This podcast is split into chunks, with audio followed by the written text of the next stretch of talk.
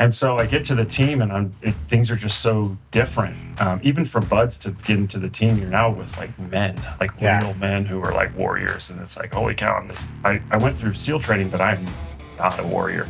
We were working a lot, and so it was like I, I knew right away once I got to war, and and why that's why they wanted us a certain way, and why sometimes the the way that I presented myself wasn't always the best, and I got hammered for it. But that really put put me in line pretty much. So when I came back from my second deployment, I was I was a much better operator, a much better team team member. The Black Rifle Podcast starts now. You have a really interesting background because I mean you're a team guy, but don't you have like a degree in physics or some shit? I do, yeah. Yeah. Yeah. Did you have your degree in physics before you joined the team? No, I got it after. Actually, I did a, I did part of it before and part of it after. Really? Yeah, Where from? Arizona State. Oh, okay. Yeah. So it's like a, a legit physics degree too. It's not like Yeah. Columbia Online, spelled with a It's legit. Yeah. And I, it was made even harder because I had to.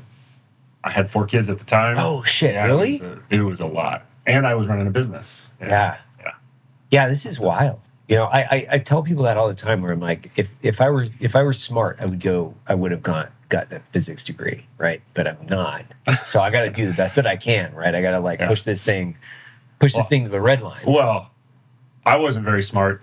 I don't think I have any of an IQ, any higher of an IQ than anybody else, but I just worked hard. Yeah. And that's what, you know, if you're in the military and you did what you did, it's just all about how hard you can work. I had a, like a 3.3 GPA. That's the reason why I didn't go in and do more in physics because I loved it. Yeah. I knew that I, it wasn't like I wasn't going to be great at it.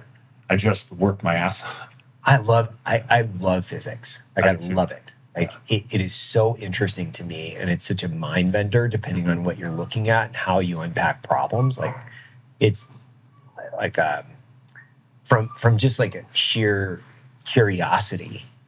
I, I love it. I have my uh, my daughters have this physics box that you know it's like a monthly subscription or whatever, and it's just like trying to understand the mechanical world and how we're we're you know we're integrating our environments with our Yeah. with whatever it is. It's really fucking cool. But I I love physics. If I were to go back in time and say, okay, how do I you know develop my brain and do something uh, substantive? It would be with that Yeah. because I, I have a I have a profound amount of respect for intelligent people. So I, I did, I was a SEAL. I, uh, I've owned a couple of my own businesses and physics. Those are the three major things I've done in my life. Yeah. And physics is my true passion.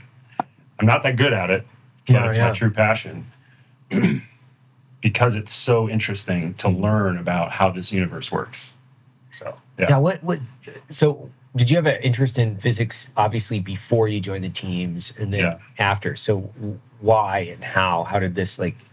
Well, it was kind of one of those things that built. I didn't. I, I played sports in high school. I Yeah. didn't care at all about school. Um, but I had some success in math. And then when I went to college, and you got to figure out what you actually want to start doing. Right. I had some more success in math. I'm like, well, what can I do with math?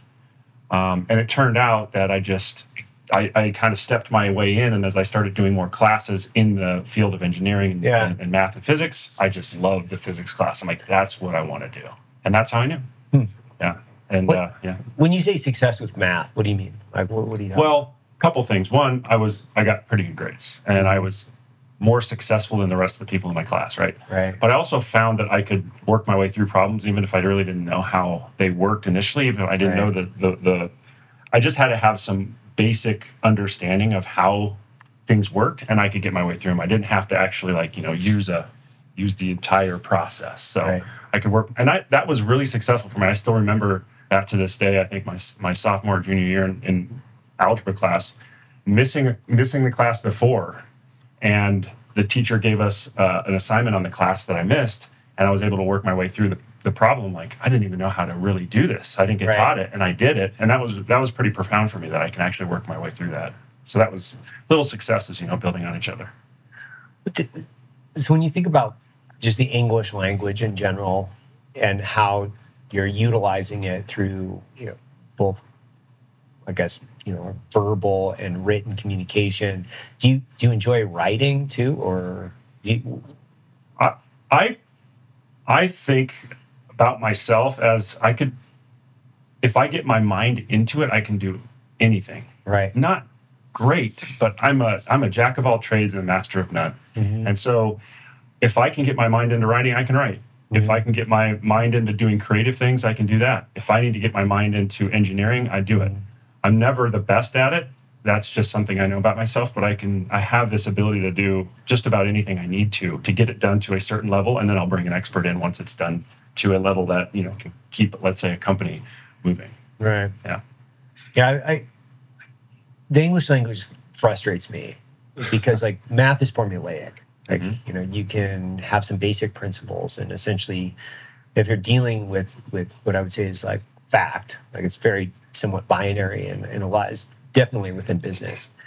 Um, it, there's a, a there's right and there's wrong, and it's pretty easy. Whereas like the English language is not formulaic to a certain degree, depending on what you're spelling and what type of uh, grammar, how you want to use it. You're you're not going to be able to do that unless you've had a ton of memorization. So you have to categorize the way that you're looking at information. You have to understand how to utilize it, and then what are the rules, which are you know somewhat a, a lot like math, but it's like some stuff you're like, yeah, but it, you, you've taken portions of Latin and French and fucking cobbled this thing together where you're like, it pisses me off. Yeah. It's like unorthodox and a little bit chaotic. And I'm like, this is crazy. Like, who the fuck come in with this? Yeah. Like, it really irritates me. Yeah. Yeah, I, picked, and I, I remember thinking this distinctly. I picked physics partly because it was black and white. Yeah. Because I knew that if I got it right, I was going to get credit for it. If I got it wrong, there was only me to blame. Right. You know, nowadays with language and you know whatever it is, politics, there's always just all Oh, these yeah. shades of gray, and it's frustrating. It, it makes me really shy away from those things that I can't be absolute on, like those those opportunities, like like like being creative is hard because you don't know. I mean, for you guys, you guys have done this really well, but for us, how do you how do you measure success um, in small chunks over a period of time? You can for sure, but that's hard. So that's why my company is much more focused, and it's part of the nature of the company too, but focused on engineering results. You know, and that's just kind of my background too. Well, yeah, from from a background perspective, you you you grew up in an engineering family, right? Mm-hmm. Pretty much. So, kind of unpack that for for the audience, I guess. Like unpack kind of your background and like engineering and kind of like Yeah. what, what your last name is fairly significant. if you've been if you've been kicking around this world, you've you've Yeah. heard your last name several several times, and then why why why have people heard your last name, right? Yeah, so McMillan Yeah. is the last name. Um, my grandfather basically invented the fiberglass stock Yeah. in 19. Well, he started on it in 1968, and really started a business in 1973. He had a lot of success early on because he was really the only. He had spent his entire boyhood life and his young adult life shooting. So he was an expert at shooting. Even when the military wasn't, I mean, you know, these stories of Carlos Hathcock back in Vietnam Yeah. when he was using a, a, a Ma Deuce to shoot shoot guys at 2,000 yards or whatever it was. I can't remember the exact distance. But there was no real sniper rifles back then. They were kind of modified hunting rifles. So my Right. grandfather not only developed a, a rifle stock that was different than anything else and specific for potentially uh, Uh, sniper operations, but he helped the Marine Corps develop what's known as the modern sniper rifle, Really? which is the M40A1. Yeah, he was an integral part of of teaching them how to build a gun that was could be used for that application. Uh, so how did that? How did those two things come together? Do you know the the, the genesis story between your grandfather and the Marine Corps and the way that they like, the business. connected? So Yeah. the as he built that business, it was pretty clear right away that his product was way better than anything else out there. Got it. And so they they met uh, the Marine Corps and all these other. You know, he, he's worked with the FBI, the Navy SEALs, Yeah, yeah. but they met early on and were like, "Hey, you have something that we've never seen." And then they realized that he was this, you know, master gunsmith and gun builder, and he really understood all the components of it in a way that the military back then didn't really understand. And so they contracted. Not only did they use his product, but they contracted with him to to build that first Hmm. sniper rifle. Well, do you know that the genesis story with him? It's like coming to this conclusion. This is the, the medium that I want to use and why. Yeah. Like, so what was that? Um, he worked at Motorola after he got out of the uh, Air Force. He was a 20 year um, vet of the Air Force. Really? just- but he was just, you know, he was a, I don't want to say just, but he was a aircraft mechanic or aircraft flight crew guy. So That's he, cool. He wasn't even in, he Yeah. wasn't even shooting, right? Uh, but he continued to shoot his whole life. And uh, when he got out, he went to work for Motorola.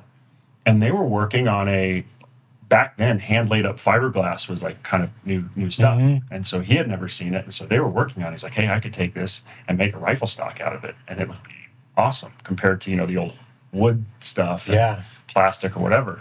and so he did. And he worked on that for, like I said, I think about five years between 68 and 73. He worked on the dining room table.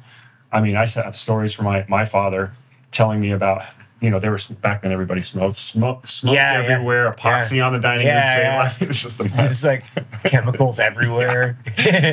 Yeah, exactly. And so um, ended up 1973, started the business, and then it, that got a lot of attention. Uh-huh. Um, initially, he really, thank you, he really started it for the competition community. He didn't, Oh, yeah. he wasn't really doing it for the military. He was doing it to, so he could shoot competitions Got it. because that was his thing. Yeah. But that, what the military saw is they saw that, that they could turn those competition rifles into something that the military could use. So it just, you know, streamlined a little bit. And so he started working on that fiberglass stock and was able to develop a process around that. And his first few stocks were just for competition guys, but once he made a few and the military got a hold of it, they're like, "Hey, we need to we need to really turn this into a a, a sniper rifle uh, stock." So that's what happened. Do you, do you still have any of the original stocks? I don't personally. I, No. I, I think the company, the, The company, company does? yeah. Um, the company ended up selling. That's a, it's a whole separate story, but selling a couple years ago. But there was a point in time when I worked there, twelve years ago, fifteen years ago. There was a lot of the old original 1975 rifle stocks like that were still out there, and so the Marine Corps, I guess you could call it, decommissioned these rifles. Yeah. And because they knew how significant they were, they'd offered to sell them back to us. Not all of them, but a portion of them, because they're they're collector items.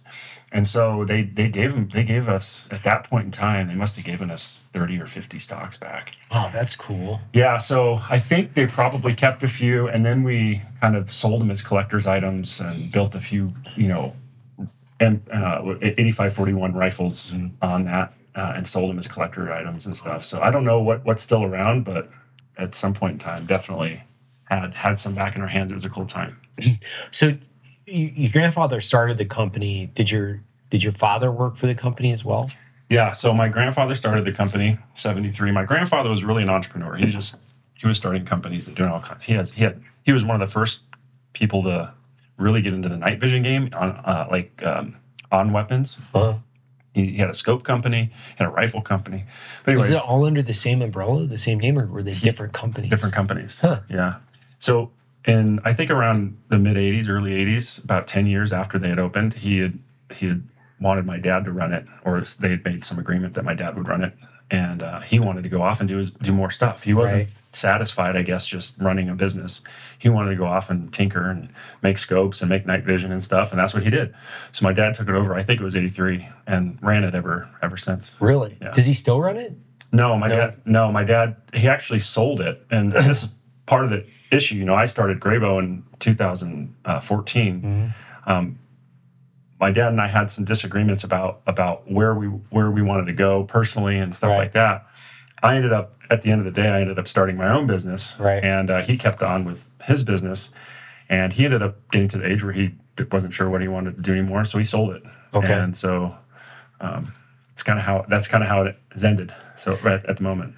yeah. So where when you when you started your own, what what was the the differentiating factor between what you were doing with your grandfather's company and then now you know Mm-hmm. your company? So wh- what were the differences? So I really saw well the the the manufacturing process technology was outdated. It's 50 years old. Oh, okay. And so this hand laid up process Right. is taking an inordinate amount of time Right. to get stocks through. The demand was high, six months to a year lead times. And I thought that there was better ways to do it. And that's that's where the difference became. There was, you know, when when you're a business owner, you want to scale your business. You've Yeah. scaled your business. You figured out a way to to to take something and make a lot of it. With fiberglass stocks, especially if you're making hand laid up stocks, you're not going to scale that thing. It's not going you can never make it as big as it needs to be because you, you can only make so many and there's so mm-hmm. much labor involved. So I set out to do some things different and to figure out a way to mold stocks with the same quality, you know, all the same attributes, but in a much quicker way. And we've done that. What What's the main process then? Like, how do you speed up that process? Well, you have to take that whole hand, what, you know, hand laid up Yeah. out of it and you have to figure out another way to do it. And so there's still molds, there's it's still a molding process, but you do it in a different with a different process and we do it um, it's actually proprietary and it's and, and no there's really no standard term for it. We've we've come up with some internal terms, but it's closest to like um, a compression molding or a transfer molding process, which is a standard process, a relatively standard process in molding. I, most people don't know what that is, but basically, it's taking your raw material and you're pressing it into a mold at super high temperatures and super high um, pressures Okay. to form it under like high. It's like a forging almost. It's Right. like a it's like a composite forging in a way, and so that that takes a lot of effort and a lot of work, and so we're I would say 95% of the way perfected on that because we've gone from where the old hand laid up process is like eight out eight man hours mm-hmm. to get a stock through the process. one stock. One stock, eight man hours. To we're down to less than 30 minutes. Oh wow. Yeah. No, so that's that's like completely It's huge. Yeah, that's huge. totally scalable. So I'll, I'll give you one more boring fact. Like it would take, so if you wanted to scale, come, let's say you're doing 10,000 rifle stocks a year and you wanted to scale that to 20,000, you wanted to double that. And then in an old process, you would have to probably add 30 or 40 more employees. With mm-hmm. mine, you add two or three Okay. because of, you know, we've built a foundation of our engineering team, our production team, our admin team, all that. Mm-hmm. But to add the production piece of getting going from 10,000 to 20,000 to 30,000, you're, you're talking two to four people every time you need to put another piece of equipment on the floor to, to increase by 10,000. Got it. You got two, maybe three or four guys in support, but two guys working that machine and a couple other guys in support somewhere. So are you mainly making stocks for military competition or is it, you know, what what we'll say is like comp, military, hunting, like where where where do you Primarily hunting. primarily Yeah. hunting. Okay. So that's where our what what we do and the and the, and the material that we use and the process that we have, that's where it's most valuable. And hunting in our world is the big game too. Yeah. It's where all the volume is. Yeah. so us trying to be more of a volume t- based company, scalable company, um, hunting's where the volume's at. But Do you hunt? I do, yeah. Yeah. I don't get to hunt as much as I'd like, but I've I've definitely been on some hunts, and I, I don't know how you know. I'm sure you're a busy guy, you know, but you know when you're busy, I hunt my ass off. so that's good. that's good. I usually find I usually end up, especially in like November when hunting Yeah. season comes around. Um, I'm- that's when our busiest time is at work. So Well, I I'm I'm somewhat of an idiot because I I picked up a bow a couple years ago and it's just so stupid and it's fun, but it's just it's it's ridiculous. It's a string and a stick, but it's really fun. So it's like uh, I, I like to think of myself as a projectile enthusiast because I'm just kind of like I like hitting targets with things moving relatively fast. But I, I mean, I still shoot. real- I mean, quite a bit still. Like like I don't just shoot my bow. I shoot like all kinds of weird yeah, weird things that I enjoy. Yeah. Do you shoot like uh, competition or or do you get into like the PRS stuff or no, I don't. I don't personally shoot any of that. Um, I'm if any anything, I'm just a you know hunting a hunter. yeah, Um, but you know, I spend a lot of time at the range testing equipment Mm-hmm. Right. and stuff like that. People ask me all the time, "Oh, I bet you, you know, in your business, I bet you shoot all the time." I'm like, I I shoot, but I don't technically shoot for fun. It's just for work, you know. Right. I mean, so yeah. Were you a sniper in the teams? technically, I have to say no. Okay. But I was I, I I went on sniper operations. I, I I was issued all all the weapons, and the reason for that is because um, I was in in 2000, 9/11 hit in 2001, and we were like running around with our hair on fire, going to war and up 100%. training, right? So sniper school is a five month long school. Yeah. And they put a number of us in for the first three or four weeks, and uh, they pulled us because they're like, we just can't. We got new guys coming in. Right. We we need us being together. We know we're going to go back to Iraq or Afghanistan. We need to be together as a unit to train. We Right. can't lose you guys for five months. So what they did was they basically paired us with another sni- sniper on the Right. uh, that was already at the team, and we just shadowed those guys, and that's how we learned. It's kind of like OJT sniper. Yeah, yeah. No, that's great. So yeah. so that was my second deployment. My first deployment, I was, I guess you'd call me a, an assaulter, right? So Yeah. I got I got a little bit of both, so that was good. What what what team were you in? Uh, team two, Team two. Yeah. Okay. So you're an East Coast guy. East Coast. Yeah. And then what what years were you in? Um, 2000 to I got out in December of 2006. So Okay. um, it was almost seven years. Right. And then when you transitioned out, did you stay in the reserves at all, or did you get just get out? Yeah, no, I, I got out. I Yeah. wanted to. I was ready. You know, Yeah. like yeah, I didn't. How was that? How was that transition though? Like for for you, like It was pretty easy. was it? Yeah, it was pretty easy. Um, I, you know, I loved the military. I loved the teams. I loved everything we did. I loved the guys. But I just knew that, you know, the military is like you're not, you're not your life is not your own, right? Like Yeah. as an entrepreneur, as a business owner, Government equipment. that's exactly right. Yeah. So I just knew I'm like, okay, so if I re-enlist at seven years, I'm going over 10. And if I'm going over 10, I'm going to 20. So it's like, okay, I have that I have that choice to make. And so, but I've never been the type of person to really look back. I just keep looking forward. I work hard. I, I keep myself focused on what I'm doing next. Yeah. And so I've never really I've never really had a had an issue with that. Of course I miss the guys and I miss I miss going overseas and doing the work, but I'm just focused on moving forward Yeah. for the most part. What uh, when when you look back at your time in the teams, like what are what are the high points that you kind of cherish? What are the things that you're like I think most proud of that maybe the most prominent growth growth periods, whatever that might be. Like what are those things? Yeah. Uh, you know, the first platoon was such an interesting thing. I, you know, sometimes I don't even know how I made it through. Like, I feel like I was not a very great performer, but I made it. Like, I kept going, right? Um, just like kind of everything else we talked in physics. I wasn't a great performer, but I just kept going.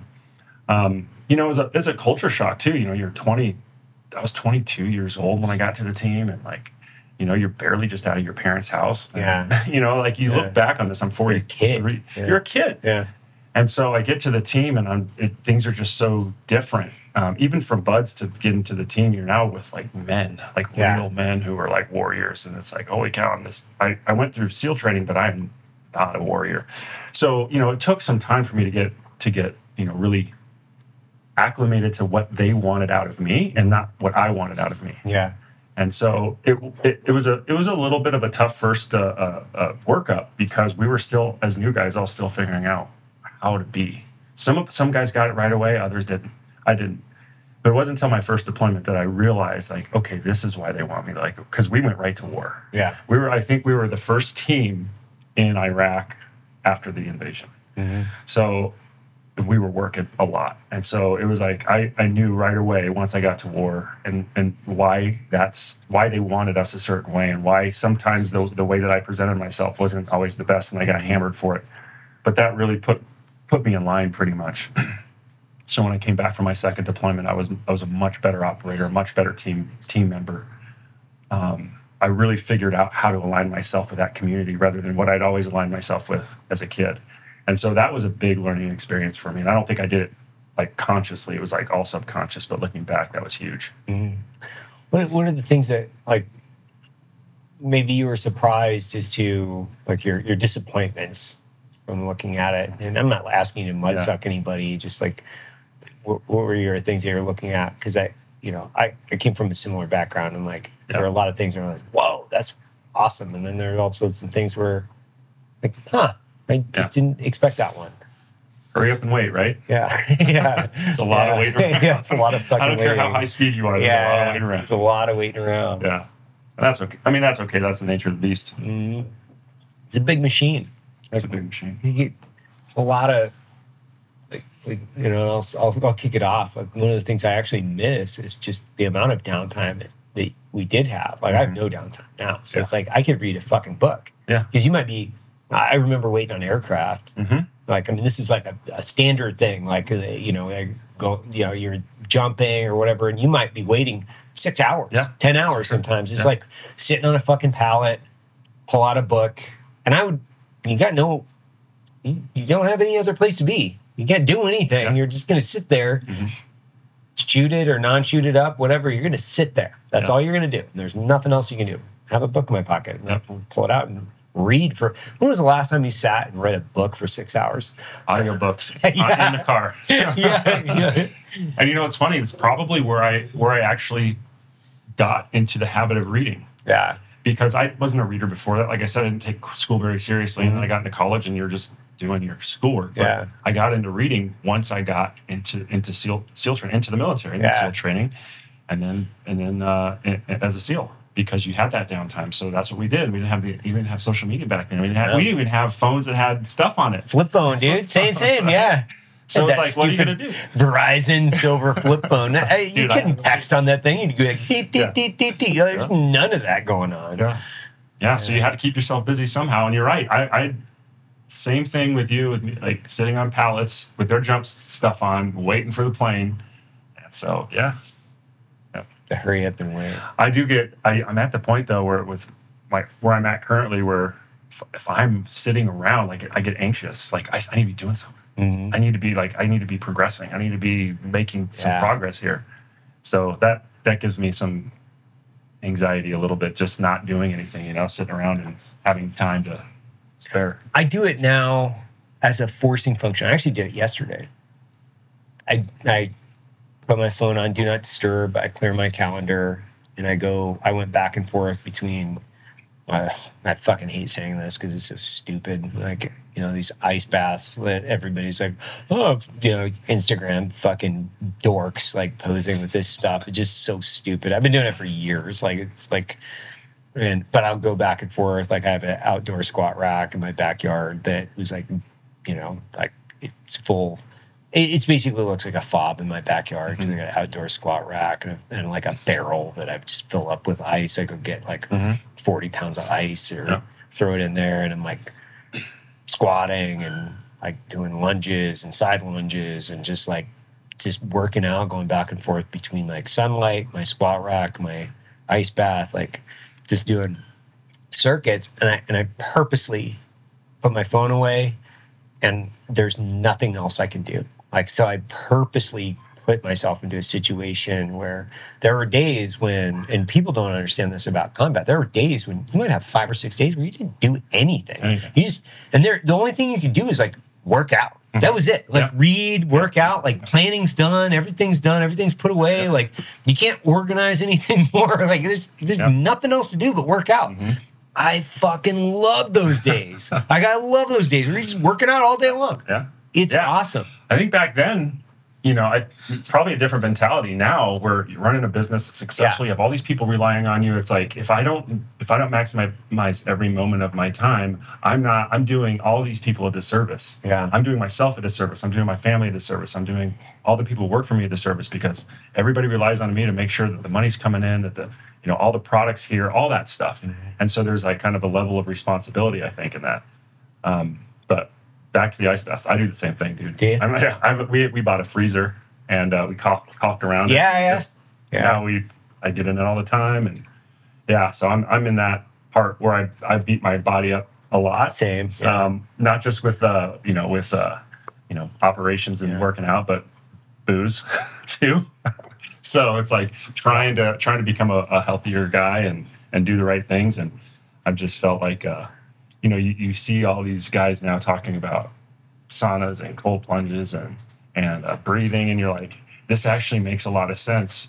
Um, versus what the government's telling you you should be doing. yeah. And so, I always like it when uh, I, I I have so many like funny things that I think about when it comes to the government because people always think about the government and they're like I, I- I was thinking about this the other day. It was like 9-11 is an inside job or whatever, and I heard this. I'm like, you guys understand?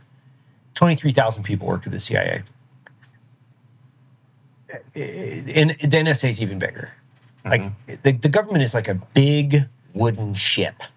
It's so leaky there's no possible fucking reality that I live in where the CIA could fucking conduct and orchestrate that. That there's no reality. You know why? Because I worked for them for mm-hmm. fucking ten years. They you can't buy fucking toilet paper in that building without fucking 150 people knowing. So it's like this whole logistics of mm. just like the planning and logistics involved in doing like a really complex fucking operation.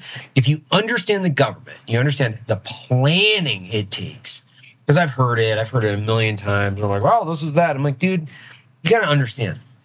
Like, to plan a huge operation like that, you're going to have to have logistics people. It's not just operators, like people who can drive fucking forklifts and fucking, you know, like just the what, we'll call, um, you know, the the the nuts and bolts of it. Like, it's just almost impossible for us to have just like conducted something like that and then not had a thousand people privy to that entire thing Right. because it's like even the ops that we were on small small scale like Mm-hmm. super small scale it's like like here's a good example the uh, um rendition. You remember those fucking renditions that you, you'd scoop fucking cleric cleric x up off the street in italy and you'd put him in a secret prison somewhere and fuck uh, so it's super um, interesting. So the, the agency used to like just snatch dudes and then like fly them off to wherever in secret prison X and then interrogate, well, advanced question then for multiple months, depending on the scenario. Well, rendition was outed within, I think, two years. Like they couldn't keep that fucking thing secret. like it's like so, like the Italian job's another good one. Like they they had a a, a, a group of guys scoop a cleric off the streets in Italy, and that went fucking international public in like less than a year or 2 I'm like, guys, it's it's really really hard to keep a secret. Yeah. It's really fucking hard to Yeah. keep a secret. It is. Um, I don't know why I was fucking ranting about that bullshit, but that, that's where I'm always like the impossibility of the government and they're like just like the people thinking that it's Yeah. so so sophisticated. They also have to understand there's a bunch of like lower level IQ bureaucrats that fucking have zero interest in being motivated at all. They're just like if they show up every day and warm a fucking chair and collect their paycheck, that's what they do. Yeah. Respond to that. Who the fuck knows how to do that? Yeah, well, that's the one thing. That's the one thing that I that I when, when you when you think that there's some kind of conspiracy theory going on, go. Do you really think that that that's not going to leak out of a of a huge organization? That there's not one person in there that's going to be a whistleblower. That so you know, like even with this, I don't know how far off topic we're going to go, but We- with this, with this as far off as we what was want. it called? The ATIP thing with the you know this alien investigation. yeah, it's yeah. like, do you really? Do you? I don't know. So I, I don't Okay, I'm just either. I don't want to like I, I don't fucking care. I'll incite a riot like with people fucking saying stupid shit because it's like I think about things from like the logistics point of view. Everybody thinks about the act themselves. Like and then they don't understand the the planning and the logistics and the level of sophistication that it takes in order to conduct an actual operation, which is like you have to buy toilet paper, motherfuckers. Mm-hmm. Like when anything we do, like there's food and toilets and like all the things that actually go along with an operation to support it. If we had a large scale secret alien technology, uh, maybe, maybe not, that the amount of clandestine things that would have to happen just to support the infrastructure of these secret bases that have an alien technology associated with it and people still have to clean the floors. Mm-hmm. Like it's not Yeah. like it's not like physicists are going to sit around and go hey we just finished up this batch of alien technology research. Now hey bob why don't you head over there and scrub the shit out of the toilets? Like you got you got to you got to fucking scrub the toilets And someone's got to make all these underground bases, Yeah, right? That they're yeah, like yeah, someone's like they- they've got thousands of people. It's just like you know, Billy over here is like you know he's digging a hole, and it's like you telling me that that guy's going to keep a secret, or that guy's going to Yeah. like he's he's he's got some top secret clearance. Come on, come on.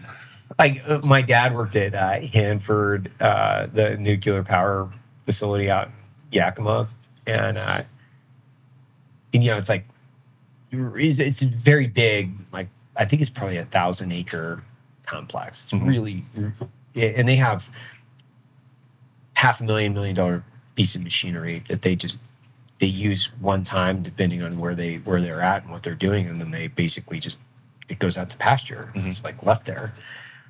Everybody knows about this stuff. Mm-hmm. Everybody in Washington, like anybody that's ever worked on the the, the facility knows all about the, the we won't call it fraud, waste, and abuse, but it's like story after story after story about this stuff, and it's all localized around folklore associated with the the the, the facility, mm-hmm. and it spreads out throughout the inland northwest around anybody that's ever worked there. So then, when you look at you know places like Area Fifty One, is that, is that right? Fifty mm-hmm. Yeah.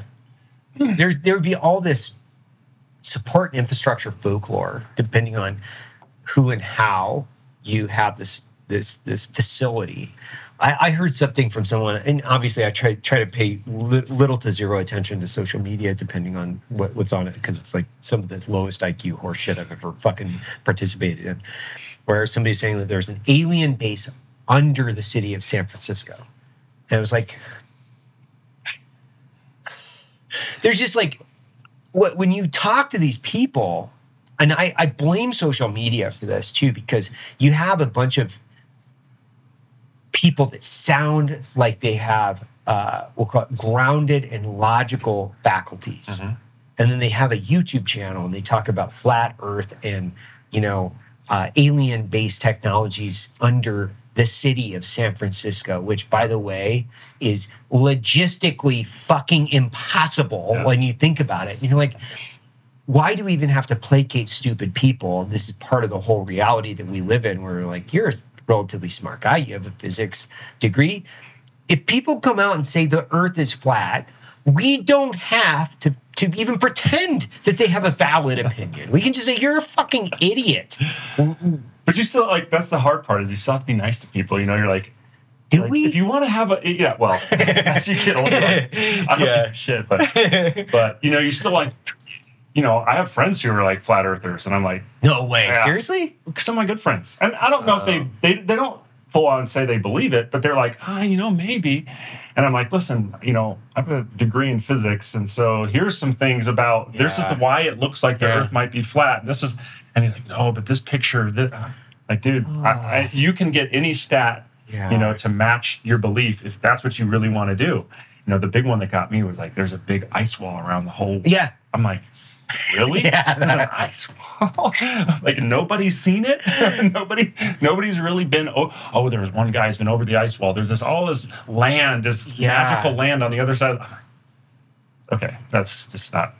Just, not. Just stop, dude. Just stop. just stop. Well, it's funny because I've had a, uh, and obviously just like you, but with, with this whole, because there's a, eh, Carl Sagan actually wrote a book. Um, can't remember it. Maybe it's a candle in the dark. But the the the, the analogy that he, he he was, or the parallel was like, you know, science and science literacy, like is going to eventually bite society in the ass and it's science is like a candle in the dark. It's providing a, a, a small amount of light, but it doesn't allow you to open up and see the entire room. And mm-hmm. He was the, the beginning of this book. I wish I could remember what book it was. It's been a long time since I've read it, but it was um, um he was he was in a cab and he was driving. I think to to do you know a speech somewhere, and the the the the cab driver was talking to him about what do you do and he's like oh you know i'm a physicist and i'm talking you know i'm sending this satellite out into you know to to to play i think music out to the the outer reaches of the galaxy. And um he was like oh yeah. And then he, the cab driver started talking about all of these different alien conspiracies. So he'd essentially done all this research via the National Enquirer at the time because this is like the 80s, I think, when when Sagan was like uh, Yeah. quite, you know, he, he was at the apex, and but but where he was saying like this is gonna really be a problem for us in the future if we don't have some type of basis of literacy, science literacy mm-hmm. within our society, because people are going to believe a bunch of horseshit, mm-hmm. and they're going to because it's exciting to believe in a conspiracy. It's Yeah. salacious. I think that's why people it's do it. Fun. It's fun. Yeah, it's fun. Yeah. It's like, hey, I love a good conspiracy because it's super fun. It's like mm-hmm. candy to me, right? It's like, or ice cream or anything else. A good conspiracy is like eating ice cream once a week. Nah, It's fun. Yeah. Like let's let's like kick this thing around. Yeah. super fun. Like who killed Kennedy? I don't fucking know. Let's have let's have a good time. Yeah, you know, like hey hey, you know, this sounds good. It's like cheesecake. I'm not gonna eat it every day. It's not gonna be the staple of my fucking diet. But it's kind of like cool. I don't know, man. Let's kick the tires on this thing. sure. Was it George Bush? I don't know. it's crazy. Uh, I think science is one of those things where, especially as you have kids and you, you hear the amount of just like, I, I feel bad. I, I to a certain degree I feel bad because I feel bad for people. They obviously have they, they have a degree of curiosity, which is propelling them to do what I would call YouTube research. Mhm, but it's not allowing them to pick up the pick Yeah. up the right book. Yeah. It's like pick up the fucking right book, man. But you know, there's a there's like a middle ground too, because I have a degree in physics, and I know my I have some friends who are 100 percent everything they believe is has to be scientifically based. And Yeah, I yeah. think about it like we've really only been really well. Let's think about it from 500 years from now. We look back on our time. How sophisticated do you think we're going to say our science was? There's uh, now Sure.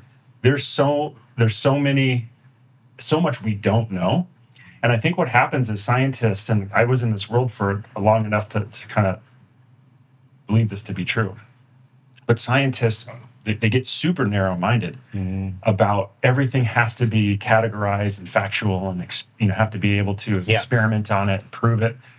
But you know there are things in our lives that are totally different than that. I mean as a matter of fact you know it's only a small part of our lives that we really can analyze.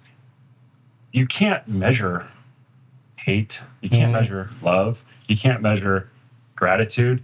All those things which we operate on a mm-hmm. every day on a regular basis none of those things can be measured so there's some in between. It's great to know science but it's also great to know science's limitations and what we know right now um, versus everything that we have everything that we do and that we have to do has to be based in science. Well that's just not who we are. I mean that's what makes us human right? The things that we can't measure the, the our capacity to love people our capacity to feel anger or hate. That's what makes us human. So don't dehumanize us by just being 100% scientific all the time so i think i've seen both sides of it. There was a t- point in, my, in time where i was very scientific oriented but I've, as i've gotten older and i have kids um, and, I, and I deal with people more there's definitely a, a, a balance to strike there. So. Well, I think I think as I get older too, I think about like spirituality is one of those things where like I've gone kind of like around and around with with it. Yeah. And yeah, you know, it's it's it's like when you're too science based, then you you you don't quite have a, a what I would say is a, an objective lens into well, sure you can talk about the Big Bang, you can like we can talk about it, but but what caused the bang? like yeah y- you know, it's a chicken and the egg start. You start to to have a really interesting, uh, what I would say is a physics and uh, philosophical and spiritual conversation where if you just allow yourself to have the conversation and you can say, okay, well, I don't know. Why don't we just have a bunch of really interesting things that we can kind of unpack and organize and put back together and then we can have these these really interesting you know uh, uh, thought projects you know like how do we want to look at this? I think that's a way way more interesting conversation to me Yeah. for, for for a nation and an international community to have than like what what we're gonna fucking identify as next week. Like what what like my genitalia is mm-hmm. fucking this or that. Like maybe we could just debate as to like like where we came from and like where we going as a as, as like a species and what mm-hmm. these are way more interesting to me than like if you're identifying as a fucking house cat. Like Yeah. that, that means nothing to me. It's Yeah. actually completely ridiculous Yeah. I heard something the other day that I thought was really interesting. You know, in the past, every disease or every physical disease that we have, we've always tried to change our mind to match our body. So like mm-hmm. anorexia. yeah You don't tell your you don't tell your patient if you're a doctor that you're an anorexic but you still look okay and and you know put them on more of a diet. You change their mind to help them become a healthier person right this is the first time in history that we're that we're telling people to change to change their mind or their body to fit their mind. Well, your body's an absolute. It's a fact. Your mind is is kind of movable, right? But your body is a fact, and we're trying to change the fact of your body to to to match your mind, and that's never been done. it, it, it and it doesn't make sense. Like like I'm a super. I think I, I think the the roots of of kind of my logic are in like Western philosophy in the sense of like if you're a disgusting fat person and you have health issues, like there's a really easy way for you to improve your health, which is like drastically cut your weight. Mm-hmm. A- And there are ways that you can do that. It just requires discipline. It actually requires discipline. Yes. The unfortunate reality that we live in is like discipline is actually looked down upon, right? Where people are like, well, you don't need it. No, that's pharmaceutical propaganda bullshit. We want you to be lazy and obese because now they can sell you more shit.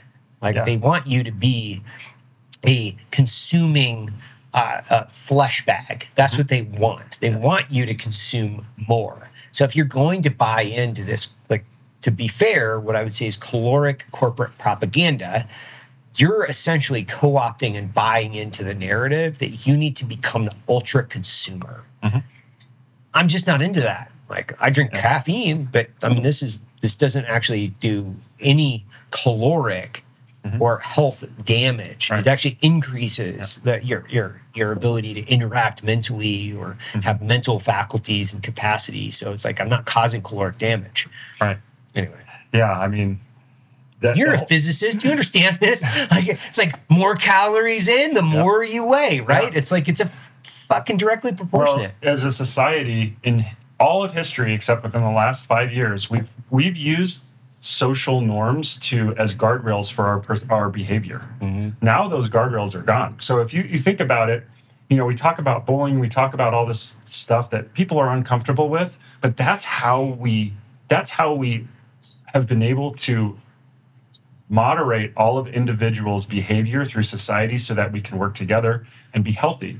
So if you're not going to let's just call it shame a person who's overweight mm-hmm. and you're going to make them feel good about their weight think about the consequences of that you may say well shaming someone or bullying someone is not the right thing and maybe it's not but at least that person that's how we know what we should be doing and what we shouldn't be doing when you go out with your with your friends you say something stupid and they're going to let you know you probably won't say it again that's how we narrow in how we can socialize as humans but if if everything's okay if you're overweight and people are telling you you're beautiful, are you going to change your habits? Yeah. That's the worst. It's terrible for you.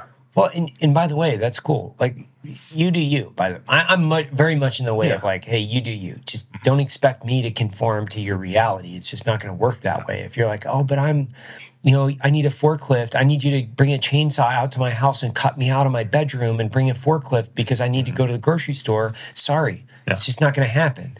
Like, I don't believe in it. I don't think that that's what we should be doing. And I don't think you should be doing that specifically on our society because ultimately what you're doing is you're increasing the overall expense that we have to have mm-hmm. directly related to our healthcare expenses. Yeah. That's what you're doing. That's the most direct thing that is doing.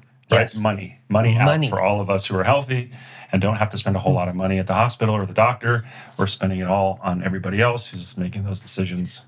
And we're just infor- we're reinforcing that now. We're mm-hmm. reinforcing that. and it's an epidemic like and, and for us to just continue to believe that it's not like I, I grew up in much like you i would imagine in a in a in a team environment where it was socially unacceptable for you to be overweight because you had a performance. You mm-hmm. had you had to perform as a teammate. That physical performance you had to to go up or you had to show up every day regardless of your height, regardless of any any and other all things, you had to be able to perform at a certain physical level. An increased weight without muscle mass would decrease your physical performance, which also makes you a liability to the team. That's what it's all about. That's what it's all about. Yeah. Being able to fit within that social group, whether it's a SEAL team or or whatever, uh, or just your friends, like that's what we're we're gonna miss because now everything's okay, and people are gonna people are unhealthy and making bad decisions and changing their you know mutilating themselves, and it's like, you know, it was probably better when we we looked a little bit sideways at people like that, so that you know, just because like what's happening is it's becoming acceptable, and then they go ahead and they do this life changing. They're too young to really understand the Yeah, yeah. consequences, and they make these life changing decisions at 10, 20, whatever it is, and their their life will never be the same. How how old are your kids?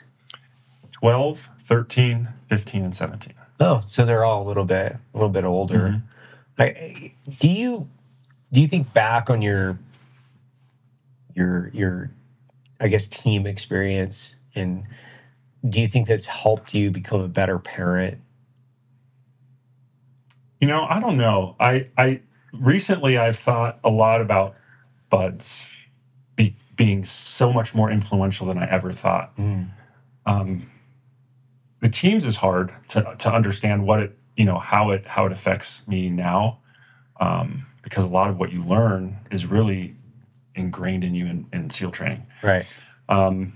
I will say that you know I grew up with a my dad was was he had a how do I say this like he was a very emotional guy like he was he had a lot of anger issues so I Is tended he in the military? no No. he wasn't but I tend to be the opposite most of the time. Every once in a while if I get if I because I I've worked my I've worked really hard on trying to control that part of my life like consciously control that. So that only comes out in, in extreme situations where it's like I revert back to my DNA. but um, most of the time, I'm I'm probably my wife is always like, you should probably punish them more than you do. You should probably be harder on them more than you do. I think it's just because I've been through a lot of that. My whole life, I, growing up, was you know was in a really chaotic and and and ex, kind of an extreme situation.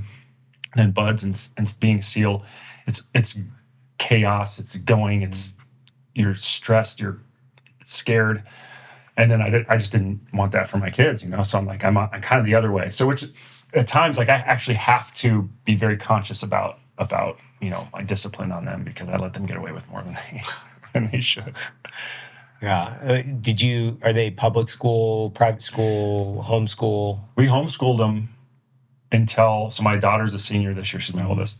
We homeschooled her until she was a sophomore. So her last, uh, she was as a junior, she went into uh, public school and she'll be a senior and she'll graduate this year. So we homeschooled them all until about two years ago. Wow.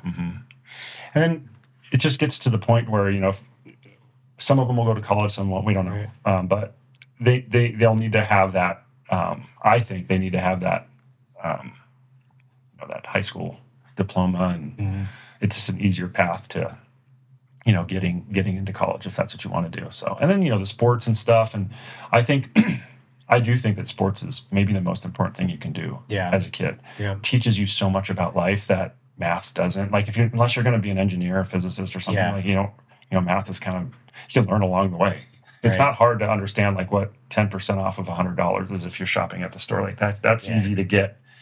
But um, you know, learning how to play on a team, learning how to interact with people, Mm-hmm. Yeah, learning how to lose, learning how to win, learning how to make sure that you're you're a, a, solid part of the team, like you're not a total shitbag. Mm-hmm. Um, that's so valuable. That's life from beginning to end. Mm-hmm. You know, and to me, those those uh, those sports are probably the most important thing you can do as a kid. And Do you guys do stuff like like family wise? Do you guys do like family sports like skiing or or what like a family activity that you would consider? I wouldn't say team based, but like sports.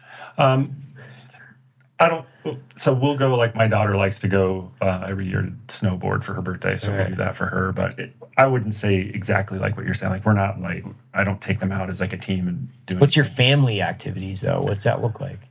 What do you guys do? Um, so we live on a little ranch, and my Oh, daughters, cool. yeah, my daughters are they barrel race. Oh, so Oh, we do, wow. yeah. Yeah. So we have like horses. We have basically like we have like almost thirty animals. on our ranch. what? Yeah. I, what kind of animals? So we have three horses. We have two donkeys. Technically, they're burros.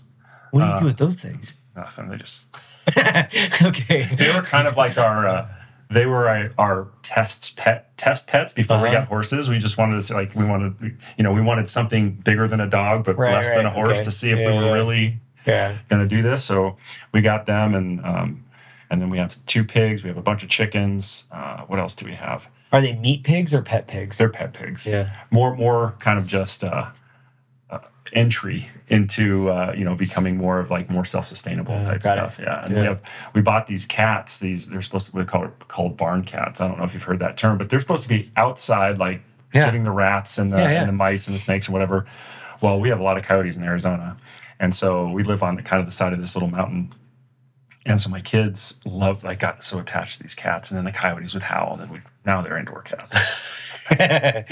but but yeah, it's fun. It's fun, the kids love it, and it's it's a it's a cool thing to be. you guys got like solar panels and are like generator? Are you off grid? Are you No, but we're I'm working towards that. Yeah, like I'm I've been really kind of into into that that topic over Yeah. the last few years, Yeah. um, especially since COVID, of of really being self sustainable as much as I can. So.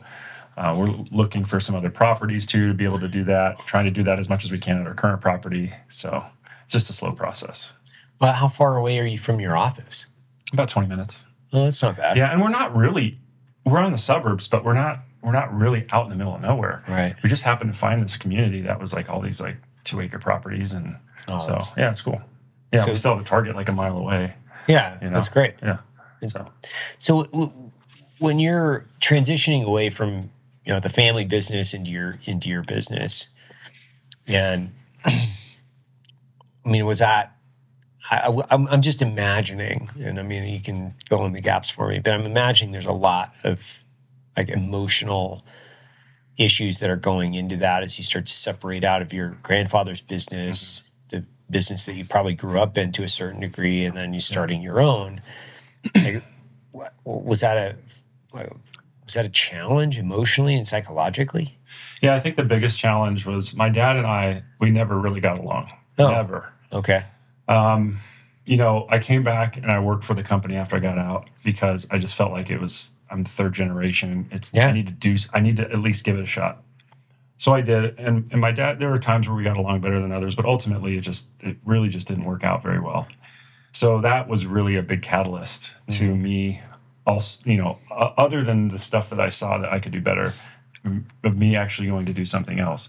In all reality, my dad and I, we, so we started a business together right when I came uh, out of the military. It's called McMillan Firearms Manufacturing. Mm-hmm. Um, did you guys build the entire Build thing? the entire thing. Got it. Yeah.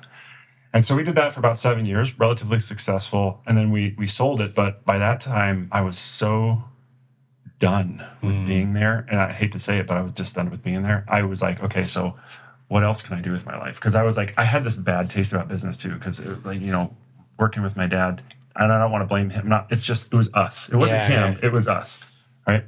So um, I, I was that's the time I, I finished my physics degree. I was thinking about doing a PhD.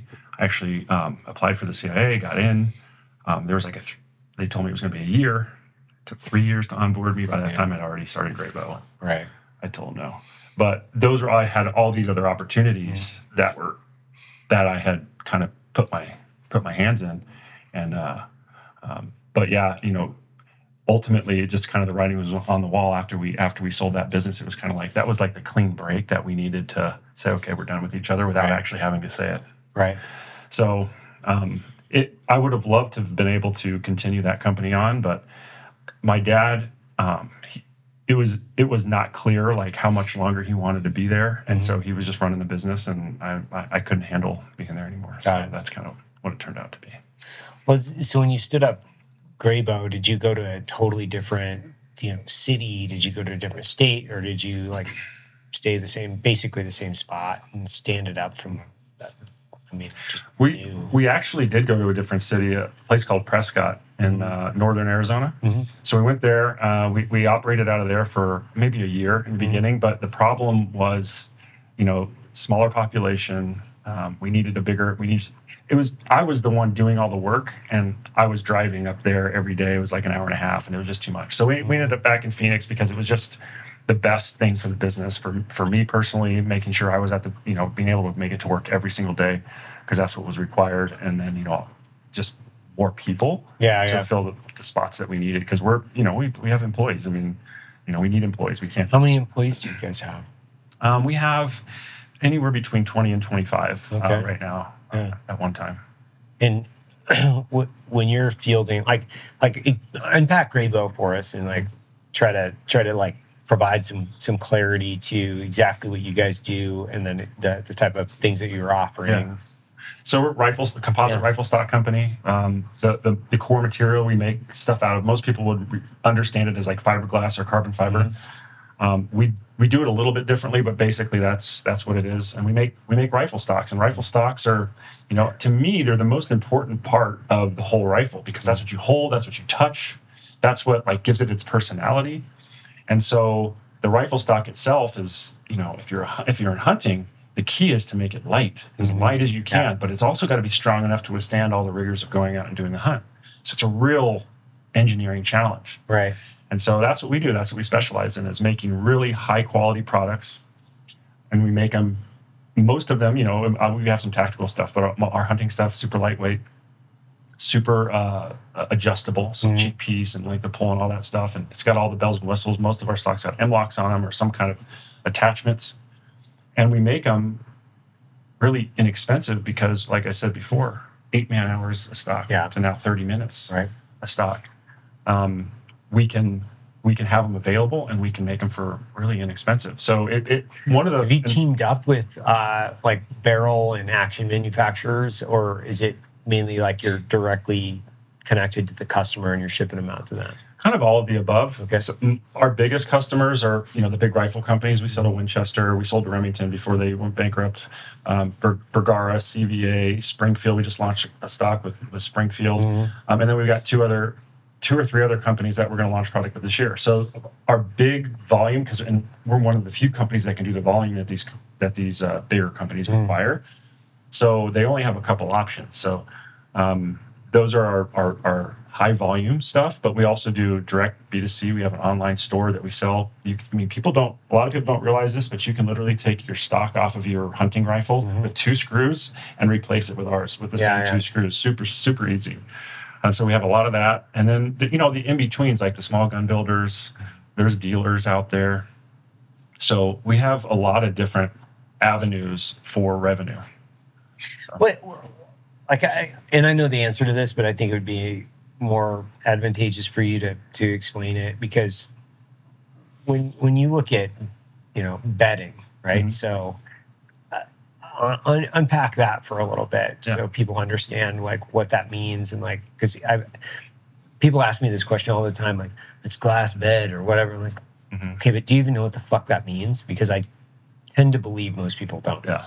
So a lot of a lot of what people talk about today, whether it's aluminum pillars or glass bedding, a lot of that is carryover from a lot of older marketing from like the big companies like Remington, let's say, or um, aluminum bedding blocks. So bedding itself is basically taking an action like a, like a Remington 700 where it's mass produced and it's not super concentric, and you take that that action and when you put it in a stock that's also not perfect Yeah. you get all these you get you, you don't have a perfect match so what you need is some kind of compound to take up that stress because when you actually screw the screws in and you've got let's say play in there as you tighten them you now stretch and stress Yeah. the action which causes accuracy issues but as technology's gotten better as um, like our stocks they're made in a different way so that the, that we're much more consistent the, the, the, place that houses the action is much more consistent and much more accurate than any than any previous fiberglass stock.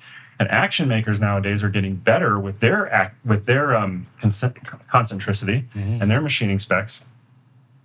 We get to the point now where very little um, benefit in bedding your rifle. Now you still can, you know, the stock's fully capable of being bed, sure. But um, because those two match so much better now than they did, let's say, 40 years ago when that Right. bedding was a huge thing, and um, you're just you're seeing less and less of it. So What What do you think? Like, like from an action perspective, like in your opinion, who's making the best hunting action right now? Well, there's a there's a bunch of companies making actions now. Um, Defiance makes a great action. Um, there's a co- company called Zermatt that's making good stuff. Impact's making great actions. Um, Lone Peak is making great actions. There's so many of them out there, and they're I would say 20, 30 years ago, all that stuff was really hard, but there's so much technology and manufacturing now that like to hold the tolerances that you need to get a really concentric action or to ha- have the technology you need to mold rifle stocks. Mhm. It's it's so much better now, and that's why you see so many more people in the game. Mhm. Um, when I came to work at Mc, McMillan in 2006, there was really only two composite stock make. Well, I shouldn't say that. There was four, but two on the same on the, on the level of McMillan, McMillan and Manners. And now there's half a dozen, and then there's more chassis companies. I don't know Yeah, if yeah. you've heard of a chassis chassis stock, but they're like the aluminum ones. Mhm. And now chassis are becoming popular. There's a half a dozen chassis companies making them. Back then, there was two or three players. You know, that's it. So, um, as technology advances and more and more people can do it, you know, a little bit easier, more and more people come to the market, and the market's growing. Right. You know, um, we saw in 2021 after after uh, COVID and the riots, that was the biggest year for new new buyers. Right. Million, I think, over a million or a couple million new new gun owners. Mhm. Huge increase. So you know that just requires or, or enables people to get into the business because there's more there's more there. Right. But how long? Um. Well, well, one, who's McMillan owned by now? Like, who bought him? Um, I'm not sure. So the guy's name's um, Bob Beck. Bob Beck.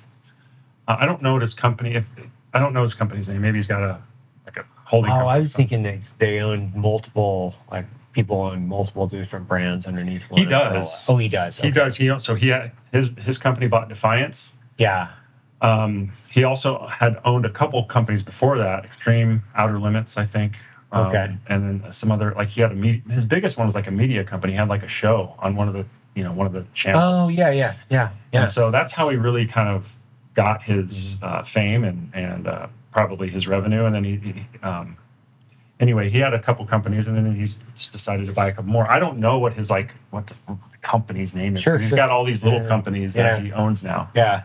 So And do you have, um, like, because it's your name, obviously, Mhm. and you're in the business. Mhm. Like, do you, is there ever a conflict based on the fact that you're also in the business and it's your name? And well, people do. s- It's a benefit for me okay. because when people see the name um, Oh, of my name, like if Yeah, you know yeah. our about us page, Yeah. like they, they associate that with Yeah, yeah. McMillan. So um, we've tried to do the best we could of, of telling people that we're not like affiliated with them, but people are going to make the association, They are. and so they, and it's been a benefit for us for sure. They they think that um, because I uh, I'm a, a an heir of the company Yeah, that I already know exactly what I'm doing. Right. so it's been great. Yeah, that's great. Um, so that yeah, that's that's awesome. Um, but as far as a, a, a conflict, if there is, um, and it's still still some people think we're like a subsidiary of McMillan Yeah. or, or something, but it's okay. We we just keep pushing on, and the, and the longer that the, the more we build our brand, and the the more that we separate ourselves Mm-hmm. naturally from them, the less and less people think that. yeah. What, where, where does the name come from? My two sons, Oh. Gray and Bo. okay, there we go. Yeah, Yeah. yeah. And the people's rifle stock, like Yeah. where, like, like why, what?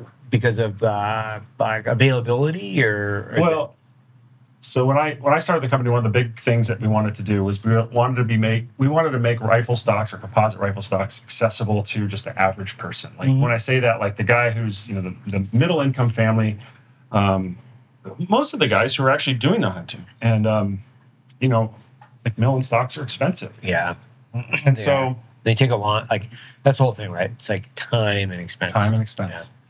And so we wanted to eliminate those two things. And um, I didn't have a, we did, you know, I'm, I'm kind of one of these guys who I need to let it sink in for a long time because I can get bored with things. I might get bored with that, Yeah. with that uh, saying. yeah, yeah. So for five years or so, we didn't have any slogan. Right. And uh, my, uh, my mark or my uh, social media guy just came up with, like, he just has all these really cool sayings that he Right. just spits out all the time and that one just stuck. We're like people's rifle stock. You know, it's kind of it's kind of like common, but at the same time, it's it's common enough that people get it already. They don't have to like they don't have to think through it very hard. Right. But the fact that we have you know people's rifle stock, I think we've had so many people now that we've adopted that. Say, dude, I love I love what you guys stand for. I love that it's the people's rifle stock. You know, um, you have you know just the whole thing that we're doing, and you know, very um, America centric. We love this country, patriots. Um, people love our about us page. That we've had people call in and say, "Hey, I'm not even in the market for a rifle stock, but I read your about us page, and I'm totally on board with what what you guys stand for. I'm buying a stock." Ah, so that's that's cool. that's cool. That's when you know you're you're you're doing something right. Uh, so do you um, do you only want to do rifle stocks, or do you want to expand into like full rifles eventually? Well, I don't think we'll expand into full rifles. I No? do like the accessory. So, what we're our true core competence, competency at its core is molding. Mm-hmm. We're a good molding company, Got it. so we can mold just about. And, and we're and a rifle stock is a complex shape, super complex. So we've really had to work hard to be able to mold these complex shape. And like I said, it's a, our own proprietary process. Nobody else do, does it like we do. So that can transfer into other things. I don't know what it is yet. I love this industry. I want to keep pressing as hard as I can on this industry. But ultimately, when we think about the business as in the future of the business, we can mold anything. Right. Um, so uh, we're you know we're still focused on rifle stocks, and we're and we're focused on other things that are close to rifle stocks, shotgun stocks, lever action stocks, Right, right. maybe some AR components. Um, but at some point, we'll continue to expand. I'm sure, and we'll, we'll see where it goes. I don't know yet. What what what are you excited about though? Like what's what's like when your feet hit the floor in the morning? Like what's what's firing you up about Grayboe? Like Sometimes I ask myself that too because I love I love it, but actually pinpointing something Yeah. is hard. yeah, which I think maybe that means I just love the process. Right. I just love being there every day. I love every day making a little bit of progress. I say this to myself all the time, and it's true. Like I could be happy doing just about anything as long as I'm moving forward. right, right. I just happen to be to to have the opportunity to be in this industry and to, and to do this. And I love molding. Molding's so cool. Most people are like, like I could bore you to tears with molding. But to me, it's cool because it's hard. It's a huge barrier to entry to figure out how to do it. Um, but I think I just love the process. I love making progress. I love moving forward. I, I wake up every day trying to just be a little bit better than the next day, figuring out how to be a little bit, whether that's in my business or in my life. I love that process. Um, so that's what that's what gets me excited, and I love the business. I love everything about it, you know. Um, but I, it's not like there's one solid thing. Yeah. I want to make this much money, or I want I want to have this kind of brand. I don't really know. It's going to go where it goes. I'm just having fun every day trying to build it. And to me, I don't know if that's a sexy answer. It's probably not, but it's one of those where it's like I think that's what it is. I mm. think just every day I there's not a single day in 10 years, there's not a single day I got up and go, I don't want to go to work. Not one. Even when it's the most stressful, there's been, and you know this, there's some really stressful times in business. You know, seasons of extreme stress. But every single day, even during that, I'm like, I want to go to work. It's even almost more so because I got to get to the end of this. Yeah, I yeah. got to get to the end of this because I see something better on the other side, but I got to get through this right now. Mm-hmm. So I love what I do, man. I, I really do. I love what I do. I love I love working with people. I, I love that every day is a little different. I love that I, I've got a new challenge. Sometimes it's marketing, sometimes it's engineering, sometimes it's production, sometimes it's sales, sometimes it's admin. But every day there's another challenge, and it keeps me not bored. You know. Yeah. Do you think, like, as you start to look at just the business and you think about it, like, what are the things in the business though that you really like that you're you're truly drawn to? I mean, everybody, every every founder, CEO is different. Uh, you know, some are. I'm really, you know, some of the guys are like, I, I really am into finance or sales or whatever. Like, like, what's your what's your thing that you really like more than the rest of it? I would say if I had to pick one, it would be en- engineering and Yeah. R and D. Uh, the process of developing new products, getting those products th- through a uh, because we, we actually quite have have quite an extensive process to get a product to market. We have to think about what product. I mean, we have to get all this information from shooters and stuff. What's the, what's the product that we're going to build next? Next, we have to design it, CAD, and that's a that's a process. That's it could take a couple months to design that product in CAD, and it's a complex shape. And then we have to make all of our molds. and we do that all that in house. We machine we we machine all of our molds in house. So that's another couple month process. So for us to get a product all the way through the process and launched is anywhere between three and four months. And so once we make the molds, then we got to start making product, and then we make product, and then we got to go through our launch process. Like it's usually at least a month before the fir- by the time we get the first product off the machine to the time we can actually launch our products. We got to get out to marketing and do all Right, that stuff. And so that whole process is really fun for me. Uh, and you know, I spent I spent most of the last ten years developing production processes. Got it. Now I'm developing our engineering processes, and so that's fun too. And um, I don't know, I like process. I, I like you know right now I'm, I'm really trying to dig in to see how can we systematize our sales operation more. Um, we've had enough history now in three or four years of doing um, online sales that like we see where we've been successful and we see where we've not. So how do we how do we get more systematized and how do we maximize what we've seen in the past and minimize the bads that we've seen in the past? So I love, I don't know, it's hard. I, I don't have a great answer for you. I just love it all. I, I love having to go from department to department and, and making sure that those, everything's just getting a little bit more efficient every time. Do you have um, do you have mentors or people within the uh, business community that you've you've looked up to, that you've aspired to? Uh, you know, maybe books. What, what what are the things that have kind of been your your your lighthouse, so to speak? You know, your your Yeah. azimuth. Well, mentors um, I've had, but then as I was younger and growing up, uh, I don't really have any right now, and I wish I did. I think that's the one thing I'm really looking for is people who have been there and done that. Because I'm at a point right now where I've never been with a business. Like it's it's more like what avenues do we take? This has so much potential, but you know, there's a million avenues we could take, which is the one. So the, that that's a big deal for me. I, I'd really like to, you know, get more um, interactive with people that have been farther in business than I have. Um, but as far as um, you know, books and stuff, um, Atlas Shrugged is a big one for me. I read it over and over and Really? over. Mhm. Yeah. And so I always say this to my kids too. I say this. I said, there's two books you have to read Atlas Shrugged and the Bible. And when there's a conflict or a contradiction, refer to the Bible because there are some. Uh, but, but Atlas Shrugged and, and it's just, it was, it's, it is a lighthouse for me. Um, when, I, when there are times where I'm feeling less motivated or, or whatever, or whatever, I'll just read that over and like it just motivates me to, to, to really keep pushing, you know, and, and really reinforces a lot of the beliefs that I have. I, and the more I've read it, I've, I've realized it's kind of a, it's, it's one of those books that it's never going to be true. It's never going to be because people don't act like that. Right. But it's it's a it's something to strive for. It's like um, it's something to look at and go.